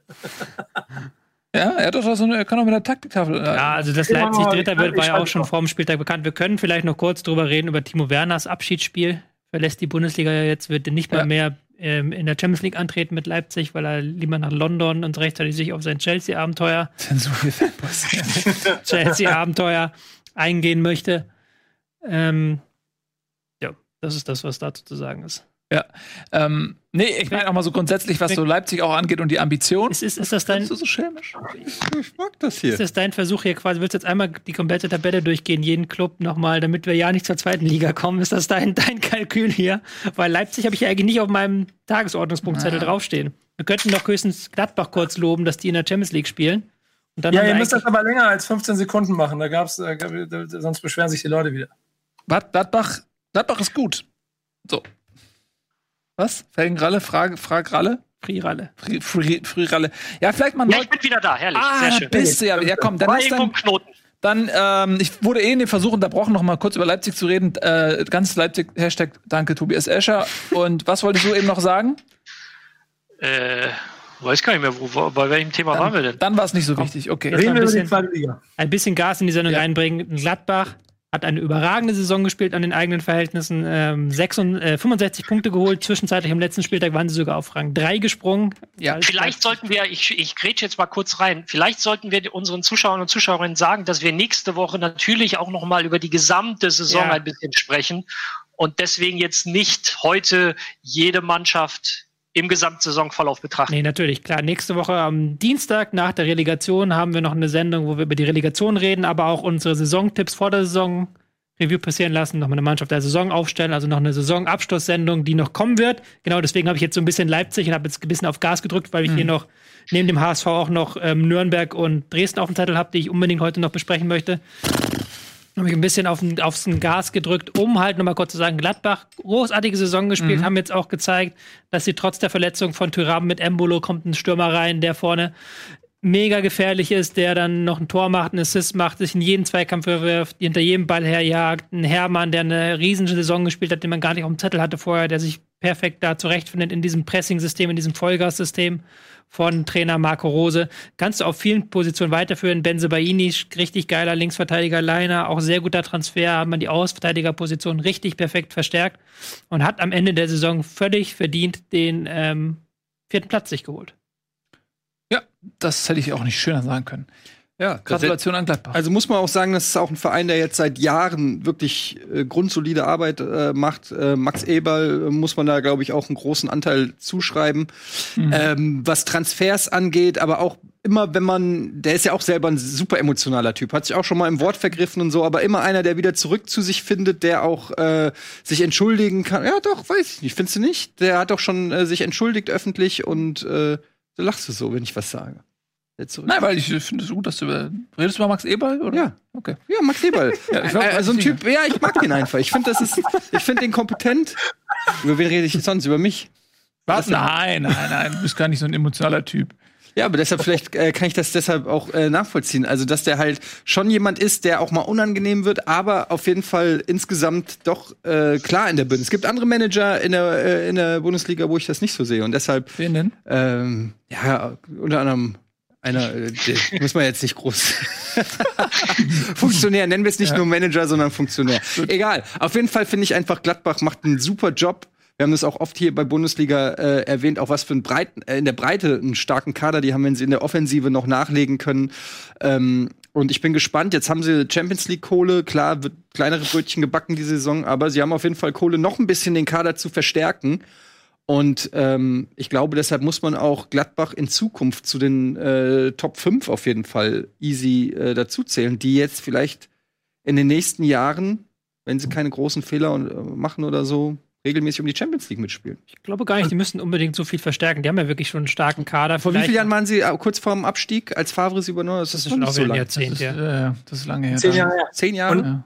Ja, und, und wisst ihr was, dass ich immer sagen muss, Entschuldigung, wenn ich da kurz dazwischen gehe, aber äh, es ist ein Musterbeispiel dafür, wie man äh, in der Bundesliga heute doch es auch noch schaffen kann, sich aus nichts heraus, äh, also und der Abstieg war ja damals auch wirklich ein ganz schön, wäre ganz schön fatal geworden für Gladbach, wieder aufbauen kann und mit so einer Stärke auf einmal da oben mitspielt. Das ist, ich finde es krass beeindruckend. In Ein der, bisschen wie Dortmund es auch gemacht hat, ne? So ein kleines Dortmund, wenn du so willst. Ja, genau. Vor allen Dingen muss man ja auch mal ehrlich sagen, dass die Möglichkeiten von Borussia Mönchengladbach zu dem Zeitpunkt, wo sie damit angefangen haben, per se jetzt ja nicht die waren, wie bei anderen großen Traditionsvereinen, wie das ist ein Selbstgänger, die äh, spielen auf jeden Fall wieder Champions League in drei Jahren. Nee, das ist wirklich Max Eberl und natürlich auch Transferauge und Trainerauge und so richtige Entscheidungen zur richtigen Zeit getroffen. Genau wie der Trainer rausschmiss, den sie jetzt letzte Saison gemacht haben, der hart war, der aber nur richtig war, was du ja auch gesehen hast, weil sie jetzt wieder da stehen, wo sie stehen. Also allerhöchstes Lob und Hut ab vor dem, was Gladbach da macht. So, Kudos an Max Eberl, dass er sich getraut hat, eben diesen Trainerwechsel zu machen letztes Jahr von Hacking ja. zu Rose und Kudos auch an Rose, dass er die nach Gladbach gegangen ist. Hinter dem waren ja noch mehr in der Bundesliga her. Mhm. Und man saß damals zusammen und hat sich überlegt, mit welchem Team können wir platzieren in der Bundesliga, mit welchem Team können wir Champions League spielen. Hat man anscheinend das richtige Team gewählt damals. Ja, so sieht das aus. Wir wählen jetzt Team Geld und machen ein bisschen Werbung, sind gleich zurück. Dann äh, geht es auch um die zweite Liga und äh, mal schauen, was die so thematisch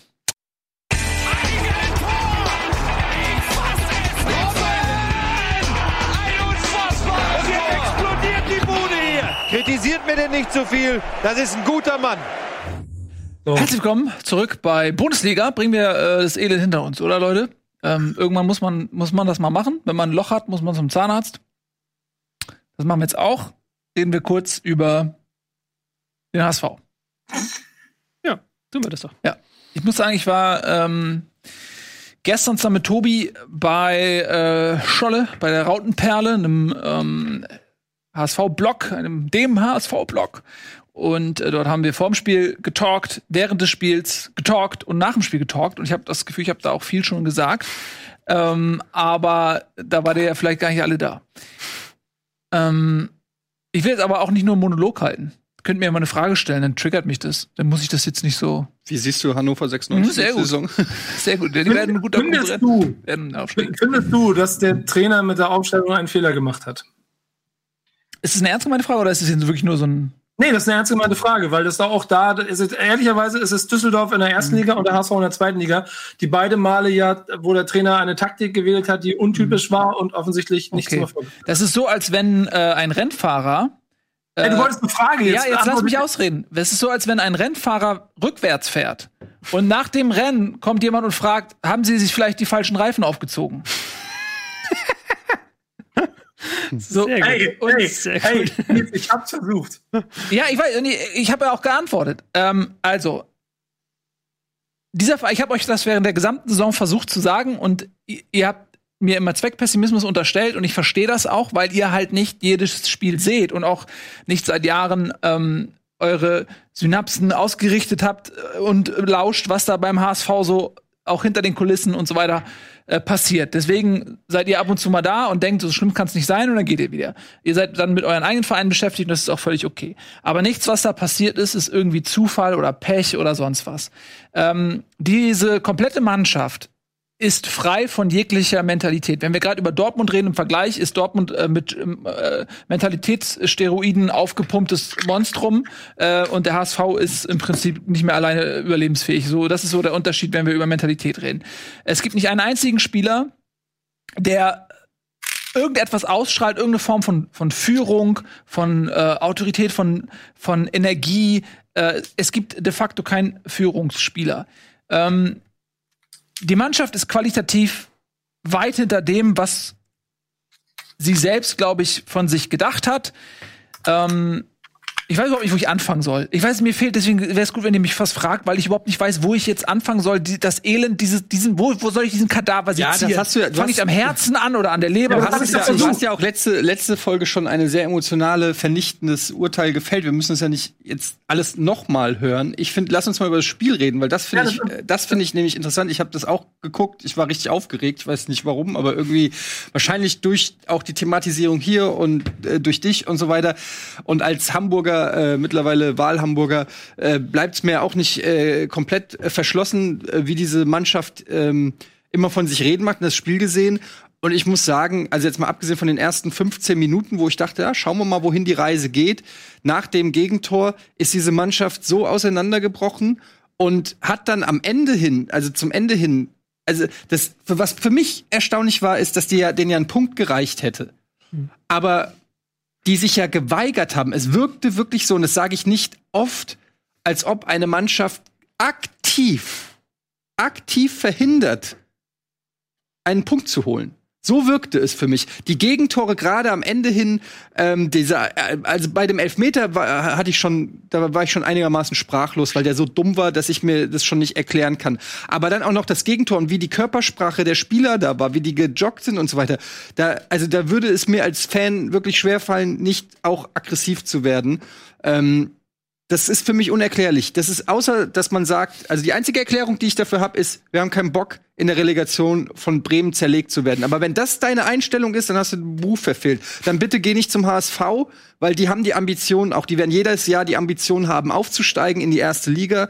Ähm, dann geh nicht zum HSV. Wenn das als Sportler, wenn du zu viel Schiss hast vor so einer Aufgabenstellung und sagst, okay, lieber Heidenheim als wir, ey, dann, sorry, dann hast du den, den Beruf verfehlt.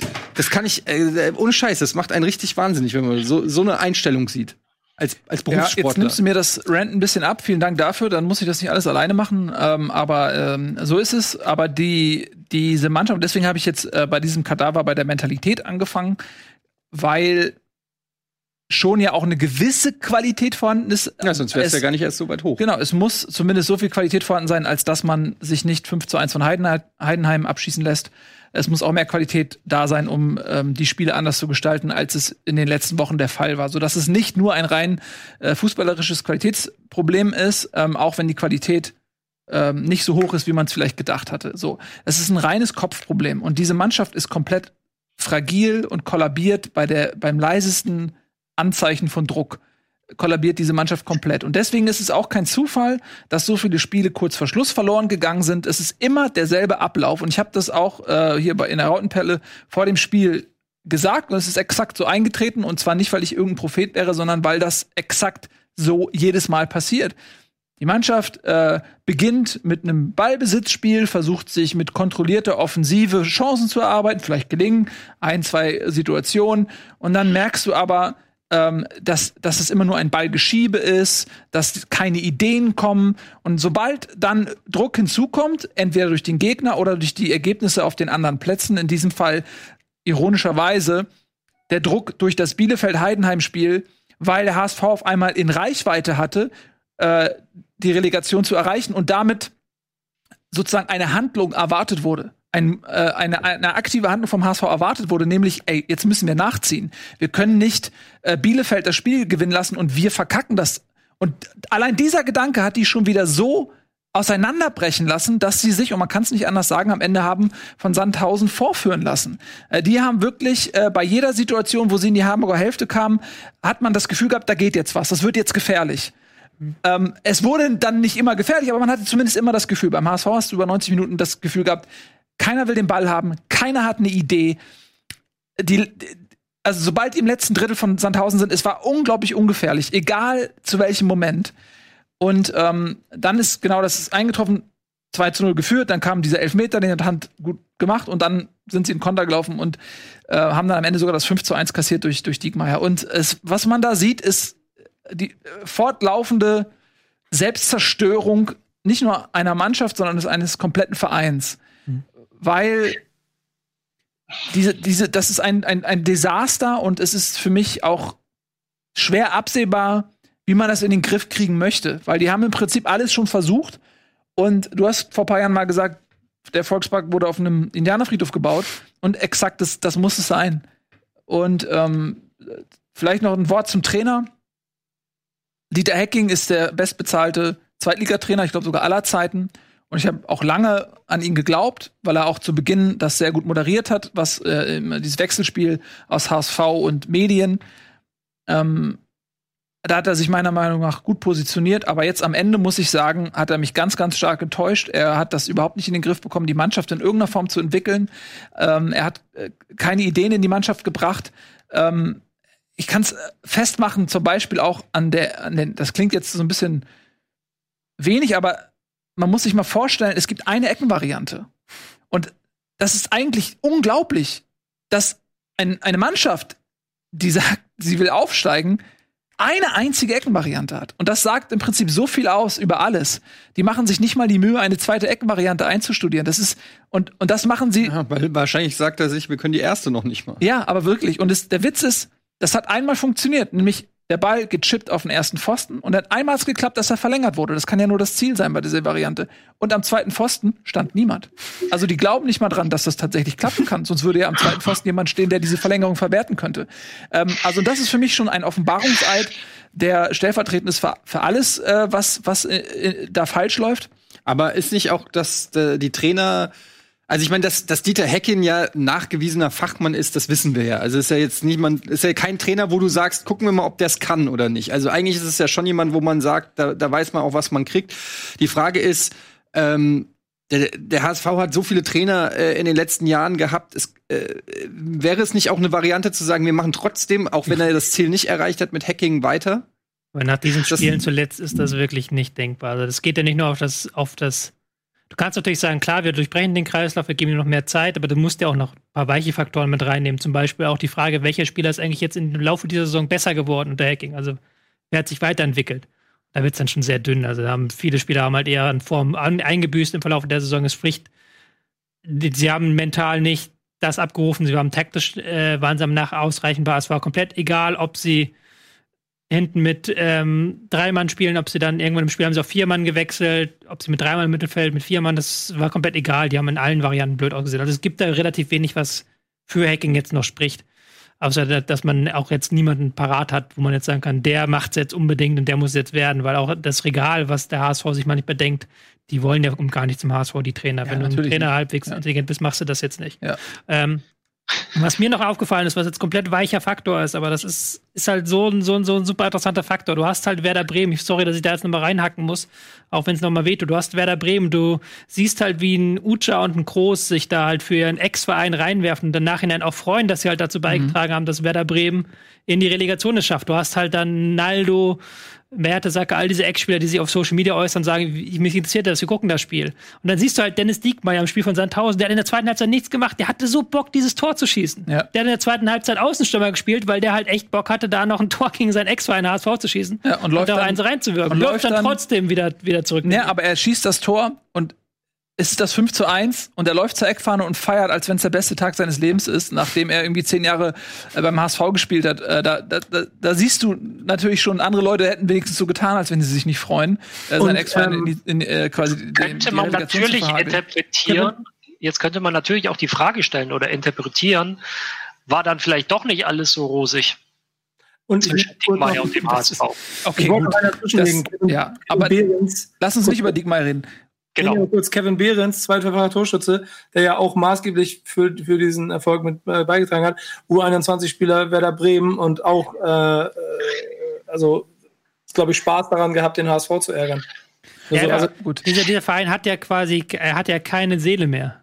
Ja. Also so brutal es klingt, also jetzt nicht jetzt von all, allem drumherum, sondern einfach auf dem Platz heraus.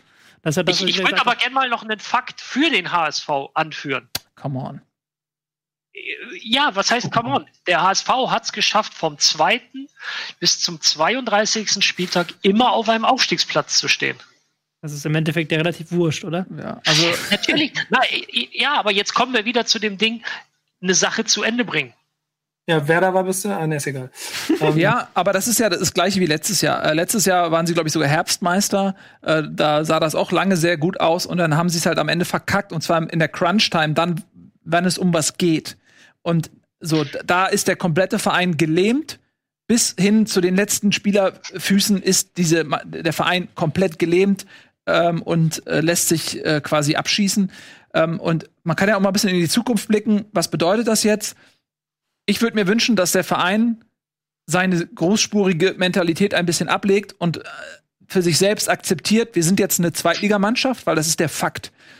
Und dann musst du, wenn du diese Realität akzeptierst, kannst du sie versuchen zu verändern. Äh, wenn du die ganze Zeit sagst, ey, pass auf, ein Jahr zweite Liga können wir uns leisten. Pass auf, okay, ein zweites Jahr zweite Liga können wir uns auch noch leisten. Und du setzt alles auf diesen kurzfristigen Erfolg. Ähm, dann hast du natürlich auch diesen Druck und dann kollabiert halt diese Mannschaft. Und dann musst du vielleicht einfach sagen, pass auf, Leute, wir planen jetzt mit der zweiten Liga. Wir sind ein Zweitliga-Verein. Wir lassen uns ein bisschen Zeit. Wir gucken, dass wir junge Leute wie einen Jonas David, ähm, ähm, äh, Ambrosio, wer auch immer, da, äh, Wangnummern und so weiter, wir werden vielleicht nur Achter oder so. Aber wir bauen diese Leute auf, wir erarbeiten uns ein System, das die Spieler lernen, für das der HSV steht, so wie es Paderborn gemacht hat. Und machen kleine Schritte nach oben. Also würde das auch bedeuten, man holt einen Trainer und sagt dem, du musst nicht aufsteigen. Exakt. Du, sa du sagst dem, wir wollen so das Maximum aus unseren Möglichkeiten rausholen, aber der, der Aufstieg ist nicht Pflicht. Es gibt, es gibt Mannschaften, die einzigen, die das sagen, der Aufstieg ist Pflicht, waren in den vergangenen Jahren der HSV und Köln oder Stuttgart, die auf, auf gemessen an ihren Ansprüchen, die höher sind als der HSV, also weil die Qualität höher ist, die mussten es auch machen und die haben es ja aber auch geschafft. Sie haben auch abgeliefert. Selbst Stuttgart war teilweise so schlecht, aber die sind trotzdem zwei Spieltage vor Schluss aufgestiegen. Aber es ist ja auch eine Etatfrage. Wenn du als HSV trotzdem den höchsten oder zweithöchsten Etat der zweiten Liga hast, Ja. Dann kannst du dich ja eigentlich nicht hinstellen und sagen, wir wollen nur einen Genau. Klassenerhalt. Und da musst du dann eben vielleicht auch, dann sagst du mal, ja, wir, wir backen halt kleinere Brötchen. Äh, wir müssen ja nicht zwangsläufig den, den höchsten Etat als Selbstzweck haben. Dann äh, machen wir das mal eben nicht. Und dann sagst du halt, okay, wir bauen da mal was auf. Äh, das Gebäude ist so oft ähm, weggeweht worden vom Sturm der Realität. Das, und die versuchen die ganze Zeit an, anhand der Trümmer das Gebäude wieder aufzubauen, wie es äh, früher mal war. Dann lass doch das komplette Gebäude einmal umwehen äh, und bau was Neues auf. Ähm, ihr habt ja schon Ansätze gehabt, die Uhr weg und so weiter und so fort und die Hymne eine andere.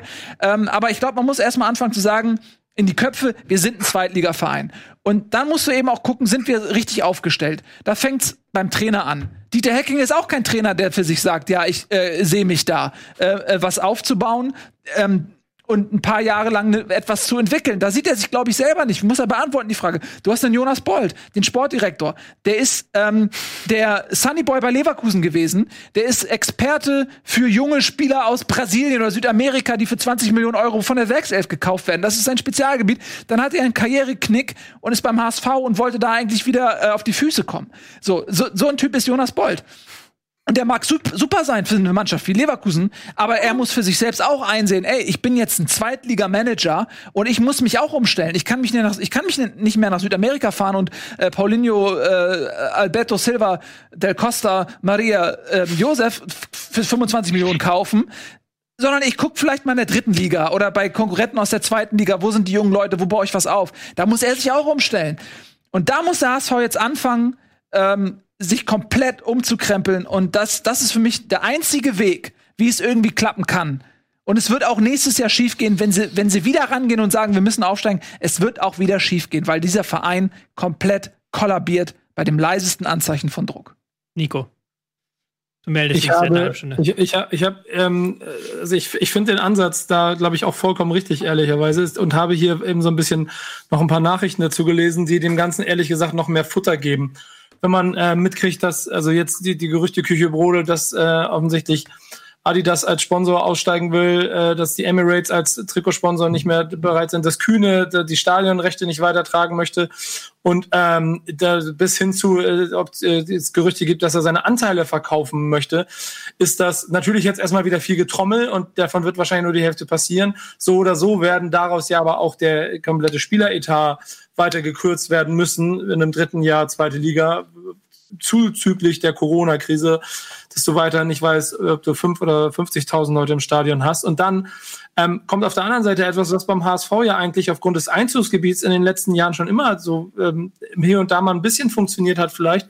Das kannst du jetzt besser sagen als ich. Aber als Talentschmiede äh, kann ein HSV in der Region ja trotzdem theoretisch sich etwas aufbauen und funktionieren. Wenn ich sehe, dass die U äh, U19 ist das, ne? Die A-Jugend spielt oben mit, die B-Jugend ist, glaube ich, Meister geworden. Also Potenzial ist dafür da. Nur dafür brauchst du ja eine Philosophie. Und ich glaube, das ist fast das Wichtigste. Das ist eigentlich nur noch mal unterstützen von dem, was du sagst, weil das ja aber beim HSV eigentlich wirklich, ü- also solange ich denken kann, nie wirklich höchstens mal davon gesprochen wurde, aber nie Thema war, weil man immer ein bisschen sehr, zu sehr getrieben war von dem Druck, äh, eine bestimmte Position erfüllen zu müssen. Und äh, also das kann ich ja Bremen genauso reden. Ne? Also auch bei, Bremen musst du viele Dinge überdenken und da muss man auch verdammt aufpassen, weil äh, es nächste Saison nicht automatisch besser wird, egal in welcher Liga sie jetzt stehen. Aber weil wir gerade über den HSV reden, ist mir das gerade aufgefallen. Du wirst ja notgedrungen dazu kommen, dass du den Etat so minimiert hast, dass du dich neu erfinden musst. Ja, Irgendwann. genau. Und da hast du schon ein bisschen was angesprochen. Ähm, äh, Fly Emirates wird sich zurückziehen. Das ist wichtig, weil ähm, das ist der Hauptsponsor, ähm, der auch eine ganz gute Summe reingelassen hat. Und natürlich Kühne ist, ist auch ähm, nicht ganz unwichtig. Nicht, dass der aktuell noch so viel Geld in den Verein gepumpt hätte, aber ähm, also der hat auch schon keinen Bock mehr. Also vielleicht ist es aus der Emotion heraus auch eine Äußerung gewesen, die ich dann auch irgendwo verstehen kann. Aber ähm, da, auf jeden Fall muss der Gürtel auch enger geschnallt werden.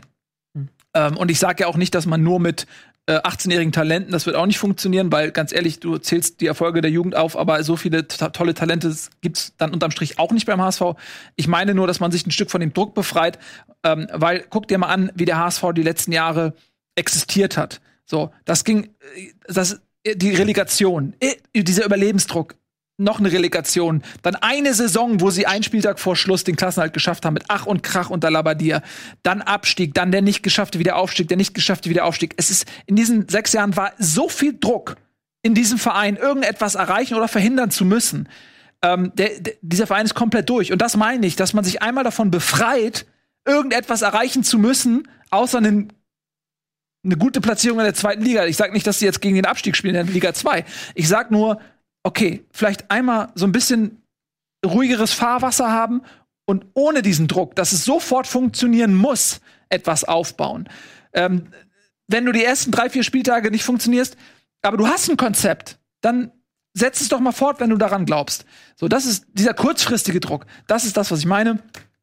Äh, ich bin skeptisch äh, und ich bin froh, dass jetzt Pause ist, weil den Scheiß kann man nicht lange ertragen. Und jetzt, irgendwann ist auch mal gut. Weißt du, wer jetzt auch gerne Pause hätte? Ähm, ich bin mir nicht sicher. Der erste FC Nürnberg. Der erste FC die Nürnberg. kriegen keine Pause. Das sind ja noch die, die, wenn du äh, auf Twitter irgendwas schreibst über den HSV nicht lustig machst, da kommen als allererstes die Nürnberg-Fans und sagen, aber wir haben es noch schlimmer viele getroffen. gibt's nicht mehr, viele gibt's nicht mehr, die da rauskommen können. Ähm, aber das stimmt. Nürnberg abgestiegen aus der ersten Liga, zählten zum Aufstiegskreis äh, zur Saisonbeginn und haben ähm, auch diese Erwartung überhaupt nicht standhalten können. Und spielen jetzt Relegation. Ja. Mit dem neuen Trainer. mit dem neuen Trainer Jens Keller entlassen nach dem 1 zu 1 gegen Kiel. Hatten ja eine ähnliche Ausgangslage jetzt wie zum Beispiel äh, Düsseldorf oder auch der HSV. Hatten einfach nur gewinnen müssen gegen Kiel und haben diese Aufgabe nicht zustande bekommen, haben trotz Führung, haben die Führung verspielt und dann sich noch einholen lassen vom Karlsruher SC, der seine Hausaufgaben gemacht hat. Und jetzt Keller entlassen, das ist halt auch ein totaler äh, Komplettzusammenbruch, den dieser Verein erlebt, weil die Leistung auch zuletzt wirklich sehr, sehr bescheiden waren. Das war einfach nur passives Stehen, ohne wirklich Druck auf den Gegner auszuüben, so äh, wie ein äh, wie die, das sprichwörtliche Kaninchen vor der Schlange haben sie da gesessen. Und entsprechend haben die sich jetzt auch komplett einmal runtergewürgt. Ja, das ist äh, in der Tat fast schon ein Drama. Ähm, ich will nicht sagen, dass es Karma ist, aber diese Baccariata-Geschichte ähm, in der Hinrunde, die ist mir, die halt mir noch so ein bisschen nach. Äh, da hat sich Nürnberg nicht gut verkauft, deswegen habe ich mir, habe ich mich so ein bisschen innerlich ähm, angelegt äh, mit Nürnberg, aber da können die Fans nichts für. Ähm, das waren einzelne Personen, die da ähm, gewirkt haben. Von daher ähm, tut es mir wirklich leid für den Club. Das ist eine Mannschaft, die auf jeden Fall äh, in Liga 1 oder 2 gehört. Und sie haben natürlich jetzt über die Relegation noch eine Chance. Ähm, aber Ist natürlich totaler Wahnsinn, jetzt den Trainer zu entlassen. Also für Jens Keller sprach nach den letzten Spielen nicht mehr sehr viel, muss ich gestehen. Aber, Aber- dass man das jetzt halt, äh, gut, man hat noch ein paar Tage mehr Zeit, dadurch, dass die dritte Liga noch läuft eine Woche, dadurch, dass noch nicht äh, auch feststeht, gegen wen man spielt. Mhm. Man hat einen enormen Vorteil, dass die dritte Liga jetzt vier Wochen am Stück wirklich durchgepumpt pumpt hat und vier Wochen am Stück zwei Spiele gemacht hat. Also da wird ein Drittligist kommen, der müde sein wird. Ja. Ähm, aber trotzdem, was soll jetzt, ähm, was sollen jetzt Wiesinger und Mintal in zehn Tagen bewirken? Das ist die spannende Frage. Vielleicht kann man höchstens mal Mentalitätsding da reinwerfen, aber dass diese Mannschaft halt neben sich steht, hat man zuletzt erleben können. Ja, definitiv.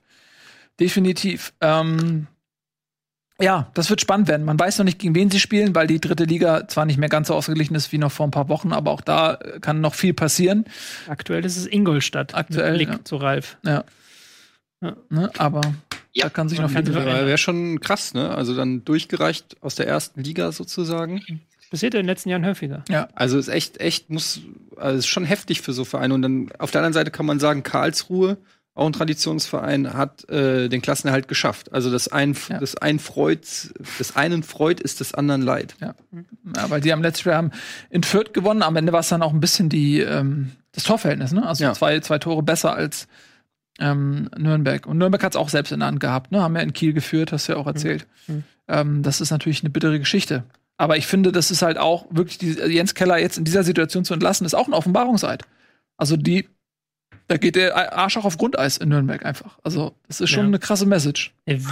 Naja, was heißt Offenbarungseid? Das zeigt einfach, dass sie ihm überhaupt nicht mehr vertrauen oder ihm nicht zutrauen, die Relegation zu schaffen, unabhängig davon, gegen wen. Und äh, man könnte auch sagen, Tobi, dass die Drittligisten dann voll aus dem Spielrhythmus kommen, wobei ich bin eher bei dir. Das ist schon extra. Also ich Die hab's ja hier direkt. Hab's, äh, nee, nee, die Drittligisten, die kommen ja komplett aus dem Rhythmus. Die spielen ja jetzt wirklich durchgehend. Die zweite Liga hat ja jetzt erst mal zehn Tage Pause, bevor es wieder losgeht oder elf. Ja, kommen da nicht eher die aus dem Rhythmus? Oder wie meinst du das? Also nein, die, Dritt, die Drittligamannschaft kommt, also ist im Rhythmus, so meinte ich das. Genau, also ja, so habe ich so. Okay, dann sind wir Okay. auf einem. Ja, äh, und Die, die Zweitligamannschaft verliert ja jetzt erstmal den Rhythmus, weil die müssen ja, elf Tage warten, bis es Aber die hatten ja keinen, insofern ist das nicht so dramatisch. bei Nürnberg äh, ist, es, ist es in der Tat so. Ich finde, die Entscheidung zeigt einfach, dass, dass da ein ganz, ganz tiefes strukturelles Problem vorliegt oder vorlag und man äh, ja jetzt irgendwie mit Altgedienten, vor allem mit Marek Mintal da äh, Mhm. auf, auf der Ebene einfach noch einen Impuls geben möchte, weil da hat Tobi natürlich recht, du wirst jetzt in den, in den sieben, acht, neun Trainingseinheiten wirst du da äh, nichts Neues einstudieren können. Und jetzt nochmal dann, bevor die Sendung zu Ende geht, doch nochmal zwei Worte zu Dresden. Die haben wir Ja. schon letzte Woche vernachlässigt, die ja abgestiegen sind jetzt. Genau.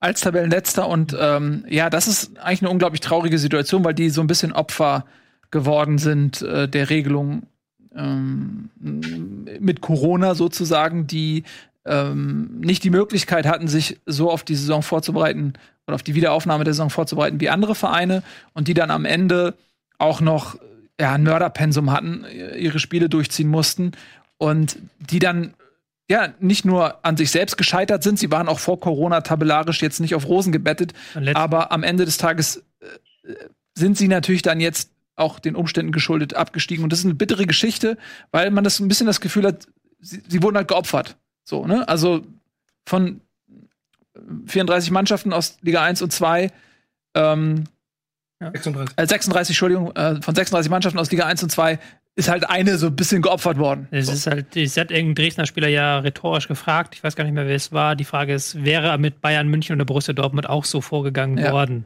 wenn der, das passiert wäre? Da kann man natürlich jetzt wieder.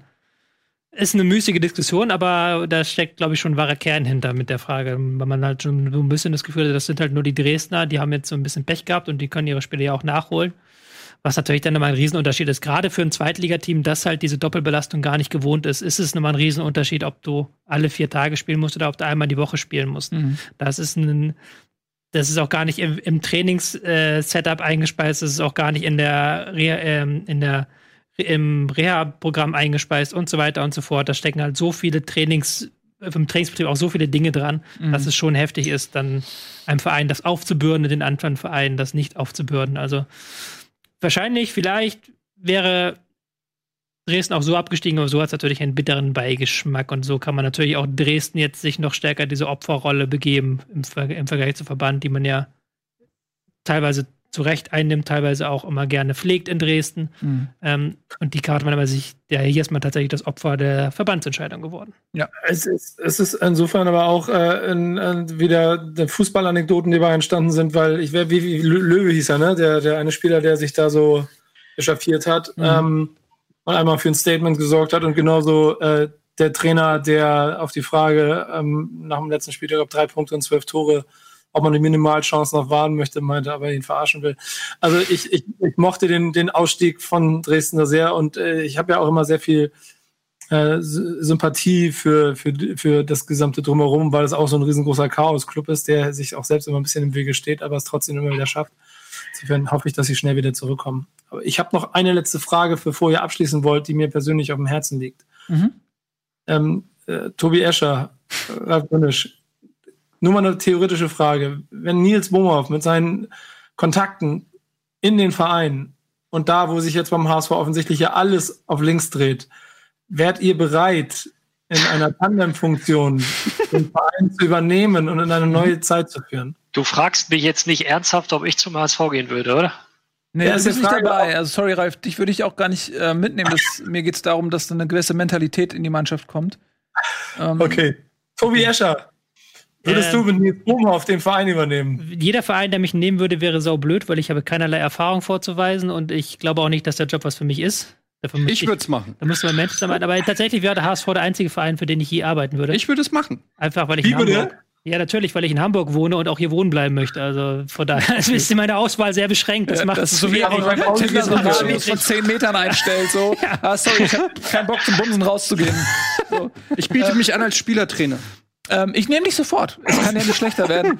Ähm, also, ihr Lieben, äh, nächste Woche machen wir noch einen kleinen Saisonrückblick. Da schauen wir mal, inwiefern sich unsere Prognosen zur Saison beginnen. Immer wenn ich was sage, kommt ein Finger. Genau, Was ist los? 7.7. um 17.30 Uhr. Kann man Ja. sich gut merken. Inklusive Huldigung 17. an Mario Gomez, versprochen. Na, selbstverständlich. Ähm, also das wird noch mal ein schöner Saisonrückblick und ich bedanke mich bei allen, die hier heute am Tisch waren, insbesondere bei euch. Jetzt geht's weiter mit den Silver Kids und dem äh, Game Talk und um 20 Uhr gibt's dann den Wandertag mit Tobias Escher und mir und ich glaube Lars und Kera ist glaube ich noch dabei. Chiara ist, glaube ich, noch dabei. Äh, und wir wandern über Google Maps. Bis dahin, tschüss und auf Wiedersehen. Diese Sendung kannst du als Video schauen und als Podcast hören. Mehr dazu unter rbtv.to/slash